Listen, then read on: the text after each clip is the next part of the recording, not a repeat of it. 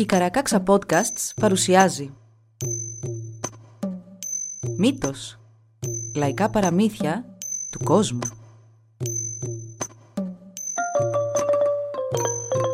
Κάποιες ιστορίες μπορεί για κάποιους να περιλαμβάνουν ευαίσθητο υλικό. Για περισσότερες πληροφορίες για το κάθε επεισόδιο, συμβουλευτείτε τις σημειώσεις του όπου βρήκατε αυτό το podcast. Ο ζηλόφθονος θείος Σε ένα χωριό ζούσε ένας άνδρας που ήταν γνωστός στους συγχωριανούς του ως ο αφύσικος θείος. Όταν οι ανιψιοί του έφταναν σε κάποια ηλικία, τους σκότωνε.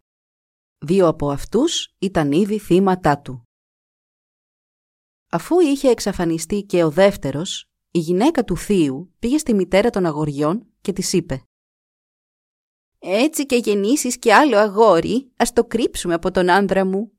Πες του πως έκανες κορίτσι. Μόνο έτσι δεν θα του κάνει κακό και ίσως και να καταφέρουμε να το μεγαλώσουμε». Λίγο καιρό μετά από αυτή τη συζήτηση, γεννήθηκε κι άλλος ανιψιός. Ο αφύσικος θείος, μαθαίνοντας πως είχε έρθει στον κόσμο κι άλλο παιδί, έστειλε τη γυναίκα του να μάθει το φίλο του παιδιού. Εκείνη, όπως είχε συμφωνηθεί, γύρισε και του είπε πως το νεογέννητο ήταν κορίτσι. «Τότε ας ζήσει», είπε ο θείος. Οι δυο γυναίκες ανάτρεφαν και έντυναν το αγόρι σαν να ήταν κορίτσι. Καθώς το αγόρι μεγάλωνε, οι δυο τους του έλεγαν να παίζει με τα κορίτσια και του τόνισαν πως έπρεπε να μιμείται πάντα τις συμπεριφορές και τους τρόπους τους, ειδικά όταν το καλούσε η φύση. Ο αφύσικος θείος παρακολουθούσε από κοντά το αγόρι καθώς μεγάλωνε και συχνά απορούσε με το αγορίστικο παρουσιαστικό του. Μια μέρα το αγόρι, χωρίς να ξέρει πως ο θείος του το παρακολουθούσε, σήκωσε τη φορεσιά του και φάνηκε όλο το γυμνό του σώμα. «Α!» Είπε ο θείος στη γυναίκα του όταν γύρισε σπίτι. «Ώστε έτσι πήγες να με ξεγελάσεις, ε!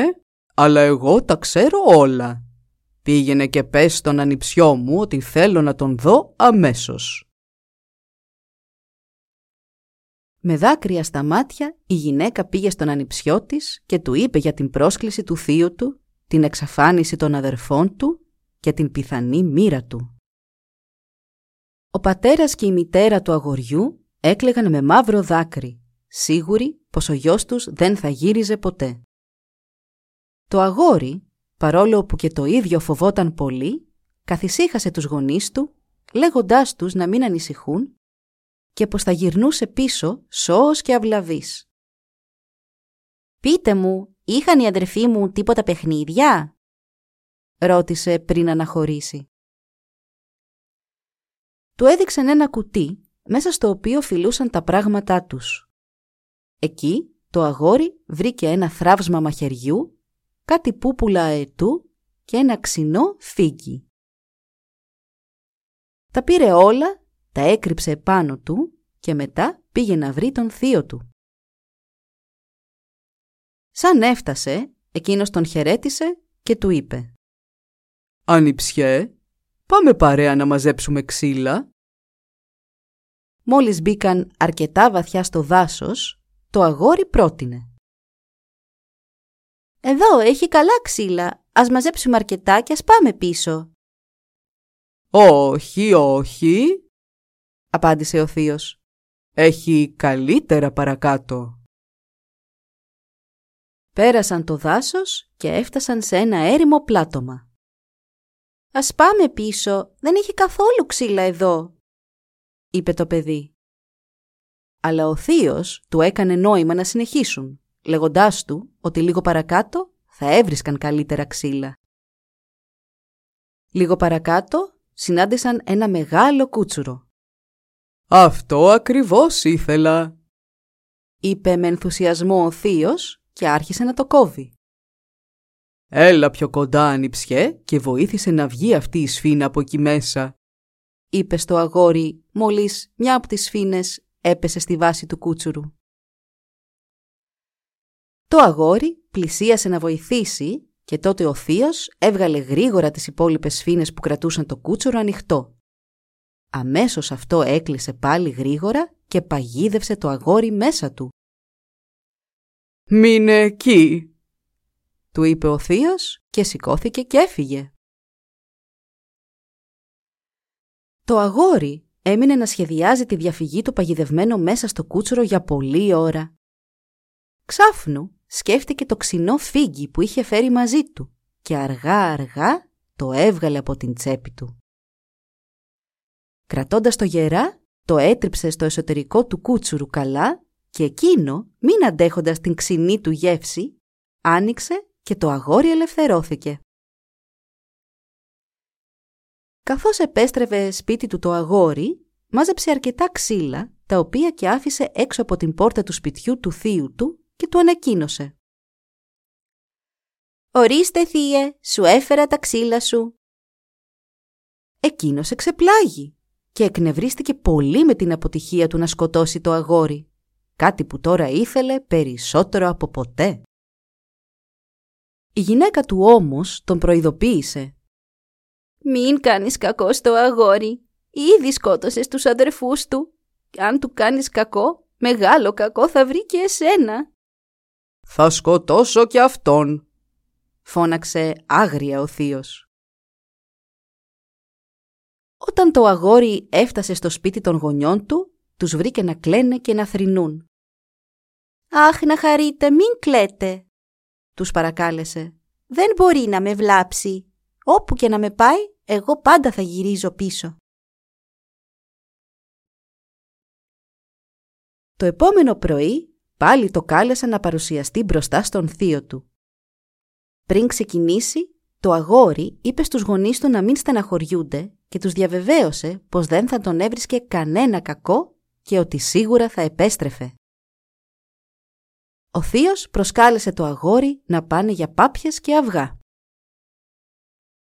Πέρασαν πολλά σημεία στα οποία συνάντησαν συγκεντρωμένες πολλές πάπιες και κάθε φορά το αγόρι έλεγε «Ας πάρουμε ό,τι χρειαζόμαστε από εδώ και ας πάμε πίσω». Μα πάντοτε ο θείος του απαντούσε «Όχι, όχι, έχει καλύτερες πάπιες και αυγά παρακάτω». Τέλος, έφτασαν στην κορυφή ενός απόκριμνου βράχου που στη βάση του βρίσκονταν πολλές πάπιες με τις φωλιές τους γεμάτες αυγά. «Κατέβα προσεκτικά νεαρέ μου και μάζεψε όσες περισσότερες πάπιες και αυγά μπορείς. Μετά φέρε τα γρήγορα επάνω». Το αγόρι κατάλαβε την παγίδα που στηνόταν αμέσως και έβγαλε από τον κόρφο του τα πούπουλα του αετού βάζοντας από ένα ανάμεσα στον αντίχειρα και τον δείκτη του κάθε χεριού του. Μόλις έκανε δυο βήματα να κατέβει, ο θείος του έδωσε μια γερή σπροξιά με αποτέλεσμα το αγόρι να χάσει την ισορροπία του. «Αποκλείεται να γυρίσει πίσω ζωντανό μετά από τέτοια πτώση», σκέφτηκε χερέκακα ο θείος και γύρισε πίσω. Αν όμως είχε μείνει να κοιτάξει καλύτερα κάτω πριν φύγει, τότε θα είχε δει πως το αγόρι προσγειώθηκε ομαλά στο έδαφος και δεν έσπασε τα μούτρα του. Τα πούπουλα του αετού είχαν ομαλύνει την πτώση του και έτσι το αγόρι εωρήθηκε για λίγο επάνω από το έδαφος και μετά προσγειώθηκε απαλά. Αφού λοιπόν μάζεψε όσες πάπιες και αυγά μπορούσε να κουβαλήσει, έπιασε για άλλη μια φορά τα πούπουλα και φυσώντας από κάτω τους άρχισε να ανεβαίνει και να ανεβαίνει μέχρι που γρήγορα έφτασε πάλι στην κορυφή του βράχου. Είχε πια νυχτώσει όταν στο βάθος φάνηκε το σπίτι του θείου του. Το αγόρι πήγε και απόθεσε τις πάπιες και τα αυγά έξω από την πόρτα του και του φώναξε. «Ορίστε θεία οι πάπιες και τα αυγά σου!» «Πώς! Πάλι γύρισε αυτός!» τσίριξε με τρόμο ο θείος. «Κακό θα σε βρει! Άσε το αγόρι στην ησυχία του!» τον παρακάλεσε η γυναίκα του. «Όχι, δεν μπορεί να μου κάνει τίποτα αυτός!»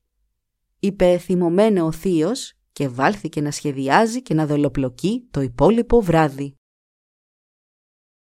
Παρόλο που το αγόρι είχε δηλώσει στους γονείς του ότι θα γυρνούσε σπίτι του, μάλλον εκείνοι δεν το είχαν πιστέψει αφού τους βρήκε να κλαίνει για τον χαμό του. «Μα γιατί κλαίτε» τους ρώτησε. «Δεν σας είπα ότι θα γυρνούσα. Δεν υπάρχει μέρος όπου θα με πάει και από το οποίο δεν θα μπορέσω να γυρίσω». Το σούρουπο της τρίτης μέρας, να σου πάλι η θεία που είχε έρθει να καλέσει το αγόρι σπίτι της. Εκείνο είπε στους γονείς του να μην στενοχωριούνται και τους υποσχέθηκε πως σύντομα θα επέστρεφε. Αυτή τη φορά ο θείος του τον προσκάλεσε να πάνε οι δυο τους να μαζέψουν αχιβάδες. Αυτές οι αχιβάδες ήταν πελώριες, τόσο μεγάλες που μέσα τους χωρούσε ολόκληρος άνθρωπος. Είχε άμποτη εκείνη την ώρα και έτσι βρήκαν μπόλικες αχιβάδες σε μικρή απόσταση από την ακτή. Το αγόρι πρότεινε να πάρουν αυτές που είχαν μπροστά τους, μα ο θείος του τον παρότρινε να πάνε παραπέρα για να βρουν ακόμη καλύτερες. Είχαν αρχίσει να μπαίνουν στο νερό όταν ο θείος είδε μια εξαιρετικά μεγάλη αχιβάδα και είπε στο αγόρι «Αυτή να πας να φέρεις». Μόλις το αγόρι έκανε να την πιάσει, εκείνη τον κατάπιε ολόκληρο. Τόσο σίγουρος ήταν για την επιτυχία του αυτή τη φορά ο θείος, που δεν είπε κουβέντα, μόνο ένα καταχθόνιο χαμόγελο σχηματίστηκε στα χείλη του και καθώς απομακρυνόταν, αποχαιρέτησε τον ανιψιό του με μια κίνηση του χεριού του. Το αγόρι προσπάθησε να ανοίξει το όστρακο της αχιβάδας για να βγει, αλλά μάταια.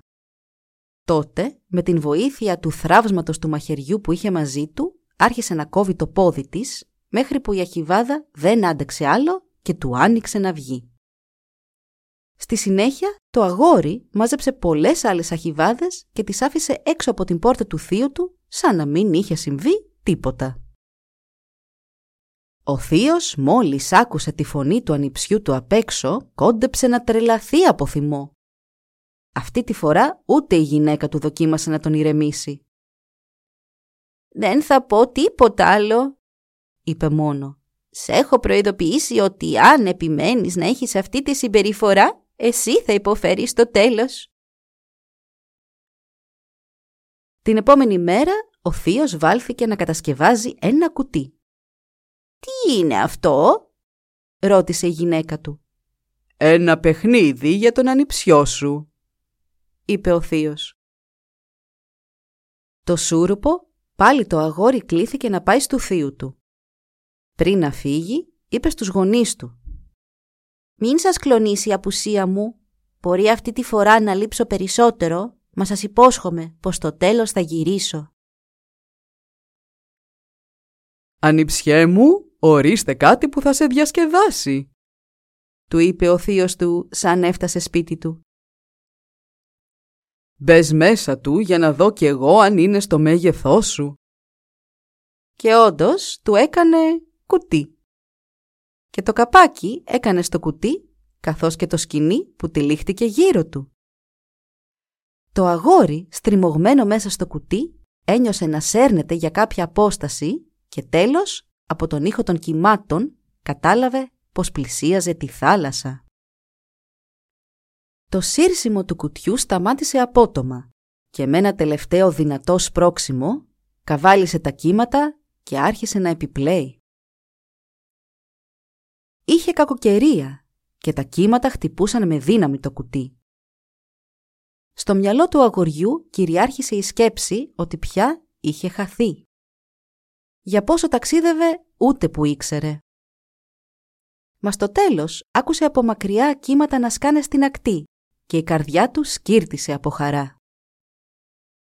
Όλο και πιο δυνατά και πιο κοντά ακουγόταν το σπάσιμο των κυμάτων στην ακροθαλασσιά και το αγόρι έμεινε να περιμένει το σταμάτημα του κουτιού που και αυτό με τη σειρά του ήρθε μετά από λίγο. Αλλά σύντομα τον ξαναπήρε η θάλασσα και τον ταξίδεψε ξανά.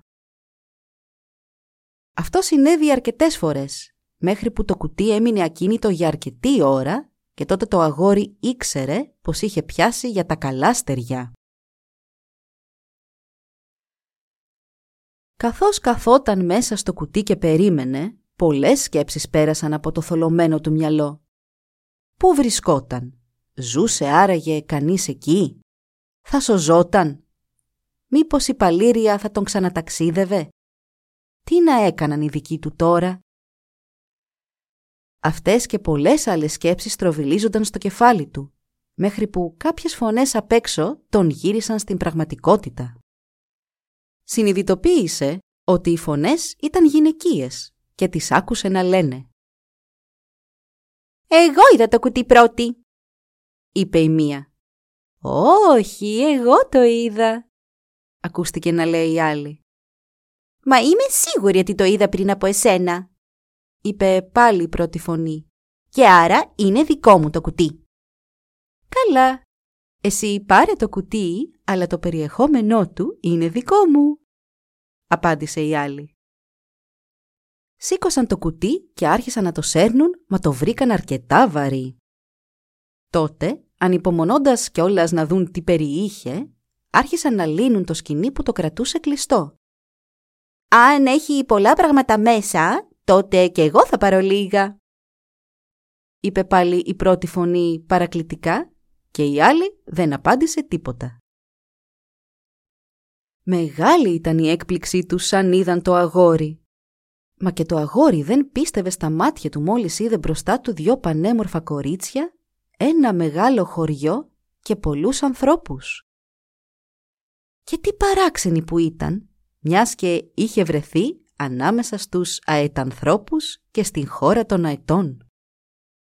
Οι ενήλικοι άνθρωποι, όπως και οι ενήλικοι αετοί, είχαν άσπρα πρόσωπα και κεφάλια, ενώ οι νεότεροι, όπως και οι νεότεροι αετοί, είχαν σκούρα κεφάλια.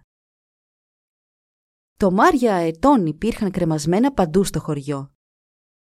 Με τι θαυμασμό το αγόρι είδε τους κατοίκους να φορούν τα τομάρια, να μεταμορφώνονται σε αετούς και να πετούν μακριά, ενώ άλλους να τα βγάζουν και να ξαναγίνονται άνθρωποι. Τα κορίτσια που ήταν οι δυο κόρες του αρχηγού του χωριού πήγαν το αγόρι στον πατέρα τους και η κάθε μια τους το ήθελε για δικό της. Αφού εκείνος άκουσε προσεκτικά και τις δυο θυγατέρες του, τελικά έδωσε το αγόρι στη μεγαλύτερη, που ήταν η δεύτερη φωνή που είχε ακούσει το αγόρι. Μαζί οι δυο τους έζησαν ευτυχισμένοι για αρκετό καιρό, μα το αγόρι συχνά πυκνά σκεφτόταν το παλιό του σπιτικό, τους συγχωριανούς του και τους γονείς του. Μόνο στη σκέψη του πόνου που τους είχε προκαλέσει ο θείος του, η καρδιά του πήγαινε να σπάσει. Η γυναίκα του πρόσεξε αυτή του τη στεναχώρια και επέμεινε να τον ρωτά τι είχε μέχρι που το αγόρι της διηγήθηκε τι είχε συμβεί με τους γονείς και τον θείο του. Μιας και ήταν πολύ καλή κοπέλα, του είπε να μην στεναχωριέται και πήγε να μιλήσει στον πατέρα της. Εκείνος κάλεσε το αγόρι κοντά του και του είπε να φορέσει το δικό του το Μάρια ετού, να πετάξει ψηλά ψηλά μέχρι να δει το χωριό του, να πάει μέχρι εκεί, να επισκεφτεί τους γονείς του και να τους φέρει πίσω μαζί του. Αυτό έκανε όπως του είπε ο αρχηγός και σύντομα έφτασε στο χωριό του. Παρόλο που έβλεπε όλους τους υπόλοιπους κατοίκους εκεί, οι γονείς του ήταν άφαντοι. Σαν έπεσε το βράδυ, το αγόρι πήγε μέχρι τη θάλασσα και έβγαλε έξω μια μεγάλη φάλαινα, γνωρίζοντας πως το πρωί θα μαζεύονταν εκεί όλοι οι κάτοικοι του χωριού να μοιραστούν το κρέας της. Πράγματι, ο πρώτος που κατέφτασε στην ακροθαλασσιά το πρωί ήταν ο αφύσικος θείος. Όταν είδε τη φάλαινα, πήγε και ξεσήκωσε όλο το χωριό. Μετά από λίγο κατέφτασαν όλοι, εκτός από τη μητέρα και τον πατέρα του, και άρχισαν να τεμαχίζουν το θαλάσσιο κήτος και να επεξεργάζονται το κρέας και το λίπος του. Οι γονείς του δεν επιτρεπόταν να πλησιάσουν τη φάλαινα και έτσι κάποιοι γείτονες τους πήγαν λίγο από το κρέας της να φάνε. Μα ο αφύσικος θείος τους μάλωσε και τους απαγόρευσε να τους πάνε άλλο. «Μπορώ να τους συγχωρήσω τους φόνους των αδερφών μου, τις απόπειρες να σκοτώσει και εμένα, αλλά για τον τρόπο που φέρεται στους γονείς μου θα πάρω εκδίκηση», σκέφτηκε τότε το αγόρι. Όσα ετός πέταξε ξανά ψηλά και άρχισε να κάνει κύκλους και να κρόζει πάνω από το πλήθος και τη φάλαινα. Όταν μάλιστα έκανε μια βουτιά και πλησίασε τον θείο, εκείνος είπε δυνατά. «Α, μάλλον θα ξέρει ότι είμαι ο αρχηγός και πως η φάλαινα είναι δική μου και θα θέλει να φάει λίγο κρέας από το χέρι μου». Και με αυτό πέταξε στον αετό ένα κομμάτι κρέας. Στη δεύτερη βουτιά του αετού, τα νύχια του πλησίασαν πολύ το κεφάλι του θείου, μα και πάλι εκείνος γέλασε και μίλησε για το μεγαλείο του. Αλλά οι υπόλοιποι δεν το είδαν έτσι και τον προειδοποίησαν να μείνει μακριά από τα νύχια του αετού. Τους φαινόταν αγριεμένος. Με την τρίτη βουτιά, ο αετός τον χτύπησε με τις φτερούγες του και ο θείος έπεσε κάτω. Απανωτά ήρθε και η τέταρτη βουτιά και τότε ο αετός άρπαξε τον θείο και κουβαλώντας τον πέταξε μακριά. Πάνω σε έναν βράχο κατά μεσής της θάλασσας, όχι και πολύ μακριά από την ακτή, ο αετός ακούμπησε τον θείο και στάθηκε απέναντί του. Έβγαλε το τομάρι του, πήρε τη φυσιολογική του μορφή και είπε στον τρομοκρατημένο πια θείο σου συγχώρησα τους φόνους των αδερφών μου, τις τέσσερις απόπειρες εναντίον μου, αλλά για αυτά που έκανες στους γονείς μου θα πληρώσεις. Τη φάλαινα την έφερα για τους γονείς και τους συγχωριανούς μου και όχι για να φας εσύ. Αλλά εσύ την έκανες αμέσως κτήμα σου και αποφάσιζες εσύ ποιος θα έτρωγε και ποιος όχι. Θα σου δώσω μία ευκαιρία να ζήσεις. Κολύμπα μέχρι την ακτή και θα τη γλιτώσεις. Μιας και ο θείος δεν ήξερε κολύμπι, άρχισε να παρακαλά και να εκητεύει τον ανιψιό του να τον πάει πίσω. Μα αυτός φόρεσε το τομάρι του αετού και με τη σκληρή πια αετήσια του καρδιά τον σήκωσε ψηλά, πολύ ψηλά και τον άφησε να πέσει στη θάλασσα. Από την ακροθαλασσιά, το πλήθος που είχε μαζευτεί είδε τι γινόταν, κατάλαβε και το εκτίμησε.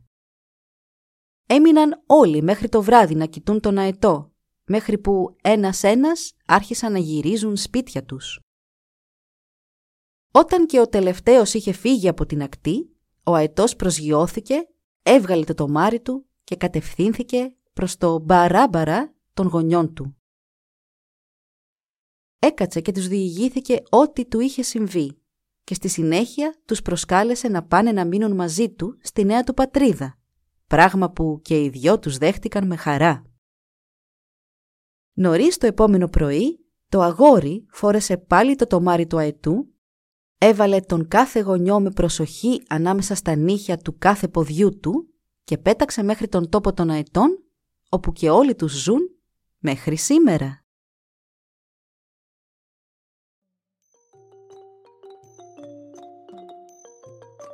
Εδώ λοιπόν η ιστορία μας έλαβε τέλος.